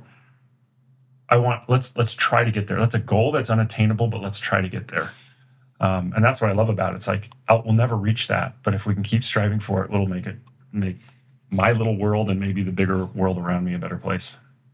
Are you? Do you watch like um, or listen to podcasts or any of that kind of stuff? Do you do that From time to time, I'm more of like a, a audiobook guy. Right. because I'm very careful with my time and I want to make sure that sometimes I, podcasts like like I don't really need to be listening to this right now. And Yeah, yeah. And sometimes it's hard to get right to what you're what you're trying to um what you what you're really interested in, in getting at.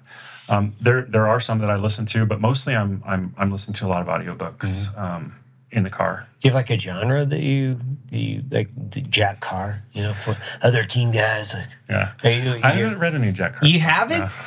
no.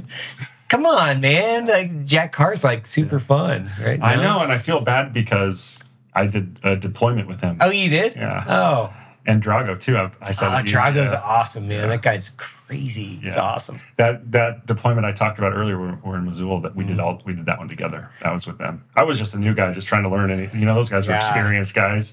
I remember Drago coming in, and uh, we had uh, basically we we got into Missoula, and then like I don't know a month after we've been there, um, uh, uh, this Polish Grom showed up. Right. and he showed up with them as far as I can remember, unless Yeah, he maybe. yeah. But he showed up with them, and I'm like, I thought he was like a Polish guy. Yeah. But all my all of my senior guys knew him, and they were like, "Oh, what's up, Drago?" And I was a new guy. I'm like, I don't know who who is this guy. Well, I didn't think much of it, uh, and then I later learned he's like some some rock star, Legend. yeah, Yeah. legend. so funny. Yeah. I, I, when I was in the agency, and I mean, if we played the name game, we would know probably 20 people of the same because you, you left the teams around the same time that like I got to the agency. So all those guys mm-hmm. were leaving the teams coming over to the agency. Mm-hmm. But I, I heard stories about this guy for mm-hmm. years. Yeah, And because everybody would talk about him, like everybody knew him. Like, oh, you know Drago. Like, oh, you know this guy, this guy, and and um, and then meeting him, like I didn't disappoint. He really didn't. Mm-hmm. He's just as legendary as I actually had heard the stories about him. Like he's just so legendary, and he's so interesting. Like he's, he's a very interesting human. Mm-hmm. You can you can have a. We, we talked for probably six hours that day. He's fucking interesting human yeah, because he's he's a, he's a, he's ultra violent. Like he's he's an ultra violent human that's also very intelligent that mm-hmm. has the ability at 63 years old to mm-hmm. still like fucking crush you, right? So you're like, wow. Yeah. You don't meet very many people in your life that have the capacity for just for for ultra violence and ultra intellectualism. Mm-hmm. Like it's fucking nuts Yeah. to think about like what kind of category that guy fits into and such a small percentage of human where and to be on, on the fact that like he's obvious he's obviously has a certain amount of empathy so he's not a complete socio or psychopath mm-hmm. either. He is just a very specific and small category percentage wise of human. Like very very infrequently do you run into those people I didn't even realize until I just listened to the podcast that he was a Russian in the Gulag or or whatever. Yeah. He he said it wasn't the Gulag technically because they weren't they refused to do work, but it was a prison. Like I had no idea. I honestly all this time I thought he was he was part of the Polish Grom. I thought he was a Polish guy, but I did learn that he he had gone through SEAL training and was a SEAL. But I thought some every once in a while we do Yeah. have foreign nationals come and Right. go through SEAL training. I thought I thought he was still part of the Polish Grom. He had an accent and all that stuff. I had no idea. Like I'm still learning stuff about him. It's Yeah. funny. I did a whole deployment with him. Yo, did you know Jocko? No, No. he was West Coast guy. Yeah, that's right. He, Mm-hmm. Yeah, I, I I always forget about that. Well, I saw you guys did an origin stock. Oh, we did, yeah. yeah, yeah. I saw that. Like, how long ago was that? Um, I think that was in June. Um, okay. Yeah, they were looking. They were really looking hard to get into the hunting market. Yeah, So yeah, Um, we I forget how we connected with them, but we ended up connecting with them, and we were launching one of our primary one of, one of our big stocks at that time, and they they wanted to uh, launch the their their camo into the hunting market. And so, because we could do hydro dip and all this stuff. Yeah. So, anyway, we launched it together. It was a really cool opportunity, and we're probably still going to keep doing stuff with them. Yeah. Um, so, but yeah, that was awesome. But I didn't, I didn't end up even getting to meet Jocko or anything. Mm. Um, I just dealt with uh, another guy named Travis. Great, great company, good guys. Yeah, yeah. Um, good marketing team, everything. So, I know I know him real well. Do you know that other dude, um, Mr. Ballen? That he's got a big YouTube. You know him? I've no, I just heard. I know, I've seen his YouTubes and stuff. He's a team guy too, Yeah, right? Like yeah. it's, it's it's so cool to me, man. Like I, I was having this conversation with somebody the other day. I was like, man, I just I love seeing vets and guys from Mm-hmm. the community fucking crush it. Like I love seeing it. I just think, dude, like I've thought about that a lot. Like, why are there so many successful like special operations guys and SEALs? And I think it's just because I think we just know how to keep working. I think that's the attrition rate of like business owners and people. They just quit too soon. Like, and we just have we just have been able to be lucky enough in our lives to have an opportunity where we were motivated to do something that we didn't quit. Now it's kind of part of our DNA. It is. I I, I came back recently to um, um, Band of Brothers, the Stephen Ambrose book Mm-hmm. That the series was based on, and I uh, I've been listening to that for the last like I don't know month probably because Mm-hmm. I'll listen like twenty minutes here, half hour there, like and like kind of back and forth. And it's interesting because they go into their post service life, and huge percentage of those guys were really successful, and uh, there was there's something about I think one wanting wanting to be in a in a special unit, right? You want to be with the best. Mm-hmm. You want to be you want to put yourself through a selection not only that, then you want to put yourself through multiple different selections to see what you, you're made of. And then post service, you know, a lot of those guys were extremely successful people. A lot of those mm-hmm. guys went into teaching. Yeah. There are t- there are a ton of educators within that, you know, the, the guys that came back. Mm-hmm. Um, construction educators. Uh, I, I was fascinated by a couple of the guys continued on with their military career. One of the guys, which was fucking mind blowing to me, uh, he went from he did all. Well, no, he, he did three combat jumps in World War II with the 101st. He did another combat jump in Korea, and then he also was at Dien Bien Phu with the French in Vietnam, mm-hmm. and he he he got out, but he did twenty plus years in the military. He he was one of the only people that had like six combat jumps, and I mean they don't even make a thing for that, right? It's like six combat jumps or whatever. And the guy got out, he transitioned, went to work doing a job mm-hmm. somewhere else. Like he had a whole other life after his military career, and I, sometimes I want to have a conversation with my peer group around like Uh, because I have this conversation with myself. Like I'm my own senior NCO most of the time, where I'm like, you need to get the fuck up, and you need to suck it up. One of the most important things that I, I think I took away from service was like, suck it the fuck up. You mm-hmm. just do it. Yeah. Like, like, and I have that conversation with myself literally every day. Who can Suck it the fuck up. who can take the most pain? Yeah. Who can who can withstand the most pain for the longest? Yeah. That's And it's it like. Keep putting one foot in front of the other because and, and some of our special operations peer group like they need to be their own they need to be their own senior nco and they need to also have that conversation with themselves. Mm-hmm. And they need to suck it the fuck up. Like the the amount of like bullshit excuses guys fucking hear i'm like when i hear it i'm like dude if i was your senior nco and you were telling me that i would demolish you. Like I would say, get your two court, meet me outside. Like mm-hmm. that's what I would do because I would just smash you. I would put you into fucking moon dust for the stuff that you're the excuses you're you're providing yourself. That's the exact op- what we're talking about right now is the exact opposite. M- most of our society is raising our kids, mm-hmm. right? And what's making us successful is all those difficult times that we went through, all the pain that we went through, because pain is, is that, that's where all the learning lessons are, mm-hmm. right? But there's no pain anymore. It's just it's just we have so such an abundance now. There- I I I, I ran across this saying. It's a it's a Bible verse, but it also applies to life. But deny yourself. In uh, First Corinthians, Jesus talks about denying yourself and picking up your cross. But you think about that, deny yourself. Nobody denies himself. We have so much at our fingertips, Yeah. whether it's food or access to getting your freaking genitals chopped out. I mean, nobody. Now we ha- we we're playing in a game now where we have to s- step back. It's like it's it's it's a it's a game of of making sure that you you don't indulge in everything because Yeah. there's so much. And I think that's maybe maybe a key going forward is like you don't have to eat everything on your plate. You don't have to um, I don't know. You just don't. You just don't have to take part in everything that society gives you. You know, put yourself in uncomfortable situations. Cold plunge to me is more about men- mental mm-hmm. than it is about physical. I don't really know what physical. Maybe something's happening inside. Maybe I don't know. But getting in a in a in a in a thirty something degree water for five minutes, I hate it.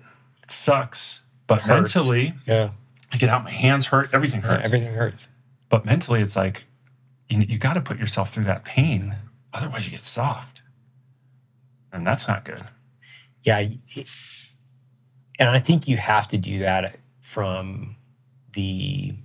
I I I have this whole thing where it's like confidence confidence hacks, right, or confidence targets, because you, when you're developing confidence and you have to keep it going, like you have to, and you have to be just as uh, regimented uh, uh, about the way that you're building your confidence, your psychological and physical confidence back into your life as you are like your diet or anything else. It's like you have to find these things every day where you're getting psychological wins that are building your confidence. And I, I don't think people do that. It's like I, I like the ice because I'm like, hey man, I'm gonna I'm going to do this and it's going to give me a sense of accomplishment. I'm going to Mm-hmm. suck it up. I'm going to sit in here for five minutes. Like, got it. Mm-hmm. Cool, man. Like, I, I knocked that out. I feel good about Mm-hmm. it, right? I'm to, you know, I'm to do, you know, 100 air squats, 100. Yeah, I'm just to do all this stuff just because, like, I know I can do this. I know I can do it. And I know I'm to, like, put a check mark next to a block that's to say, I did this even though I didn't want to do it. I don't eat. You know, I do like 24 hour, at least 24 hour, sometimes 36 hour fast once a week because I need a confidence target, man. I like to shoot these things down because I like to fucking kill them to prove to myself that I can still do it and that the brain still has the capacity to overcome what I would say are the, the, um, the, the, the simplistic uh, uh, desires of the flesh with a for a lack of a better term. It's like nah man I'm, I'm in control of this thing. I'm in the driver's seat. Like i don't need to just eat whatever the, whatever i want to eat even though trust me when i say this man i love fried chicken. I love pizza. Just like anybody else. Yep. but i'm not a weak pathetic Right. excuse of a human. I'm just not going to eat it because i also don't want to be a fat piece of shit and I also want to set an example for my kids. Yeah. I'm a, I, I have to lead an entire household and an entire company. So if I'm waddling around here like the fucking penguin, filling my my my cake hole full of fucking fried food all day, and then like downing a, a, a two liter bottle of Coke, and then finishing off my evening with, you know, a bottle of Jack or twelve beers, I'm just like I'm a, I'm a, I'm a, I'm a, I'm a quagmire of ineffective, undisciplined crap that's Yeah. just moving through this earth. you're a con- you're a walking contradiction. I mean, because of what you've done in the past, people expect a certain res- Yeah. physical result, and you have to live up to that. Um, I think that the contradiction is hard. If you didn't, if you didn't maintain that, your company wouldn't be as successful as it is because they look at you and go, "Well, he's got he talks about all this stuff, but he looks like a he looks like a, a fat bastard." Yeah. Well, people people catch on to that. Like your first impression of somebody or or the way that they look, we're always judging people constantly, whether we whether we liked that word or not. That is part of our DNA. We're looking at people, we're assessing situations, whether it's for you know survival or whether it's for like, do I want to do business with this person or do I want to you know buy from this company or do I think this person's legit? We're always doing that.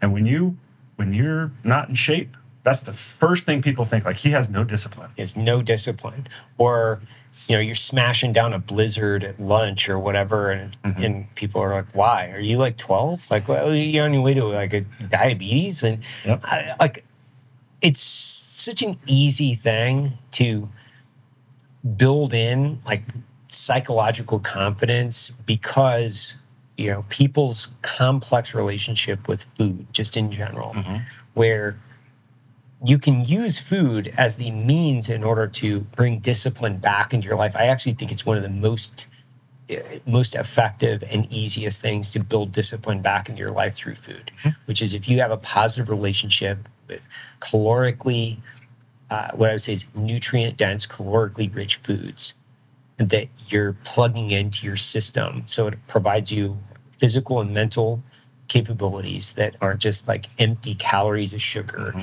You get these easy psychological confidence wins under your Yeah. belt. It's like, okay, you know what? I don't have to have, you know, the donut for breakfast. I don't have to have this. I don't have to that. Great. You get a win. You get to win straight away, like right away in the morning. It's like I get a confidence win. Yeah. Then it's like you bust out a quick workout, even if it's like 10, 15 Mm-hmm. minutes, you just bust it out. Another confidence win. It's like then you keep the thing rolling. Yeah. You're like, you know what? I don't have to have, you know, a, a Domino's pizza for lunch. I'm just gonna like suck it up. Maybe Yeah. like have a, you know, tuna and, and spinach. Yeah. And then and then pretty soon it's easier to cut like the the the the the Jack Daniels out of your out of your day. And it's pretty easy to like just start cutting all the shit Yeah. that doesn't provide what I call is a positive ROI, a return on your health investment. Mm-hmm. If it's not returning a positive in- investment in your life, get rid of it. Yeah, yeah. I, I you're 100 percent right. And I think yeah, eating is the is is the biggest crutch for everybody, and it's hard for everybody. Like everybody loves pizza. Everybody wants to have that hamburger with French fries. Everybody. but you know, it's it's your your ability and your your your mental ability to deny yourself those things that strengthens you as a person. It it it it proves to yourself that you can do hard things. Like it is hard sometimes, especially when you've been used to eating like Yeah. crap.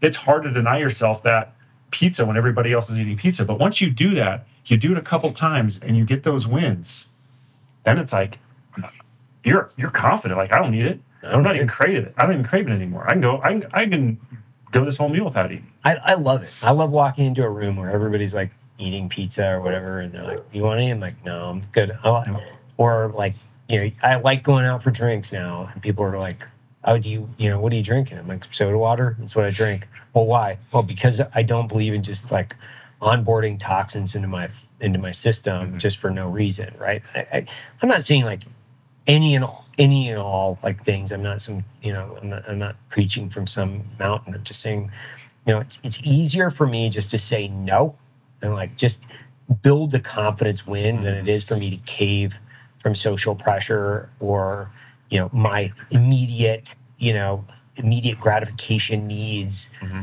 And I would rather take those like, like I guess that that that simple wins in the sense of like, you know, being able to have like a really stupid conversation with my friends that makes me laugh. That's just completely ridiculous. Like to me that's like candy right? It's like mm-hmm. oh man this is super funny right? This is why i'd rather be an idiot Yeah. and have that than like have you know a, a- you know a giant chocolate cheesecake or something like that i'd rather like spend my time mentally being kind of an idiot than like a, a physical idiot i You, guess you think it's uh you think it's our age? Because I'm I'm in the same exact boat you are, hundred percent. There's a there's been years where I just did you know I drank too much, whatever. You think it's our age? You think what do you think it is? I think it's a combination of things. I think as we get older,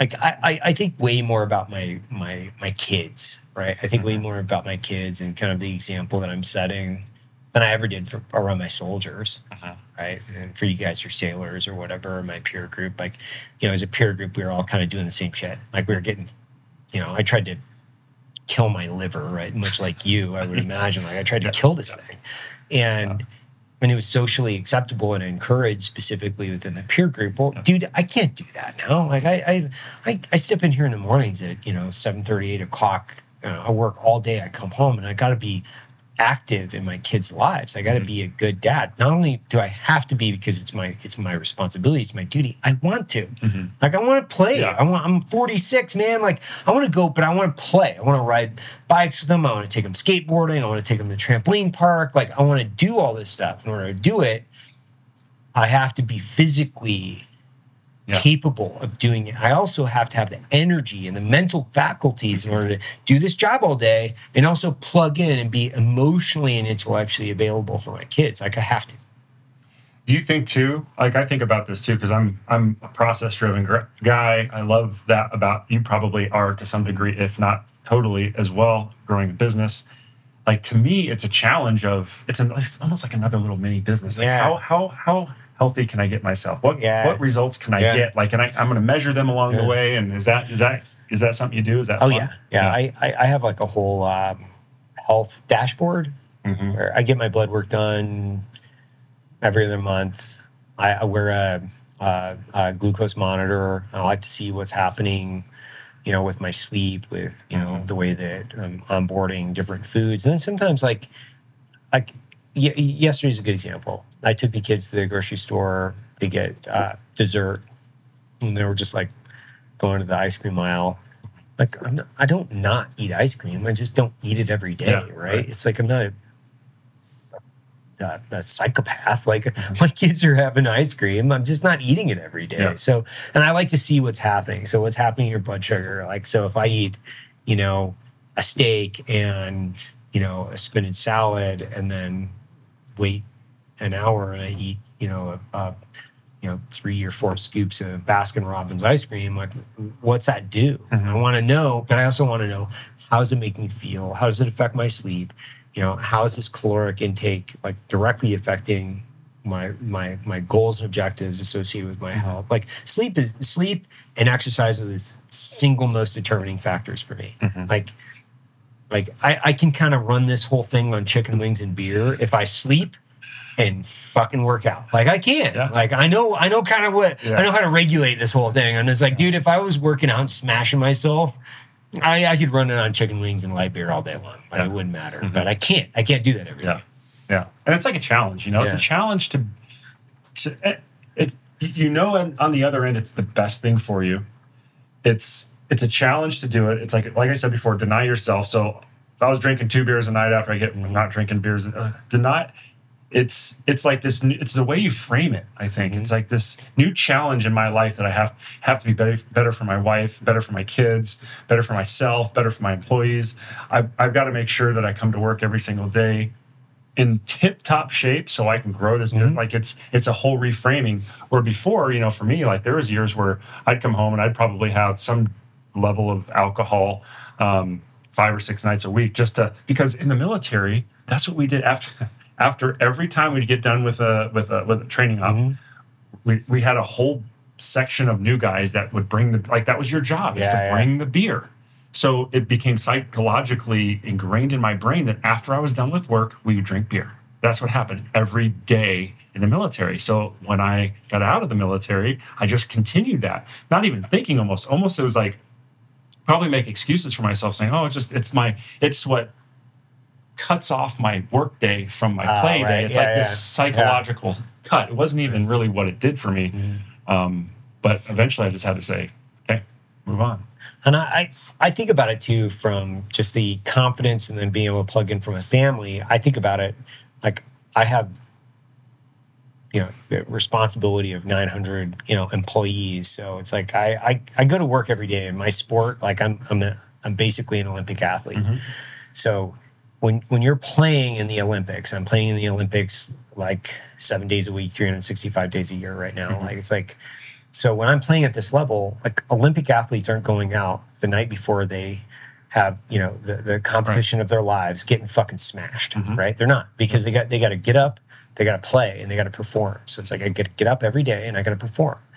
And I think as we get older, and I think as we our peer group of what I would say is the the GWOT veterans, they get older, they take responsibility in their their you know their lives back. They start mm-hmm. attriting the bullshit that just is not yielding them a positive return on their investment. If they just think about their lives like that and say, you know what, this is a negative psychological drain, or this is a negative physical drain, or this is a negative, whatever negative drain this is. If they just stop investing in that, it would be extremely beneficial because to, to your point what you're saying earlier is like i'm not a smart guy i just just keep doubling down on the things that are working Yeah. and like taking the things out of my life that don't work it's not that it's actually not that hard Yeah, I think, and I've said this, like I think, like average IQ guys have an advantage because we have to work hard. Yeah. and it's like you build this work ethic in you, where if you have talent, you may not be forced to work that hard to be good, but then all of a sudden, people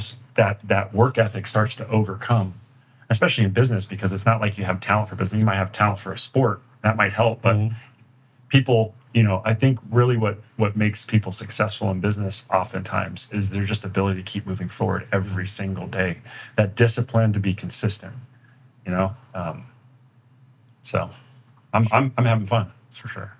Man great conversation. Thank you so much for coming out. Absolutely. uh, having me. Grayboe where can they find you uh, grayboe.com so Cool. g-r-a-y-b-o-e.com cool. Go check them out. Appreciate it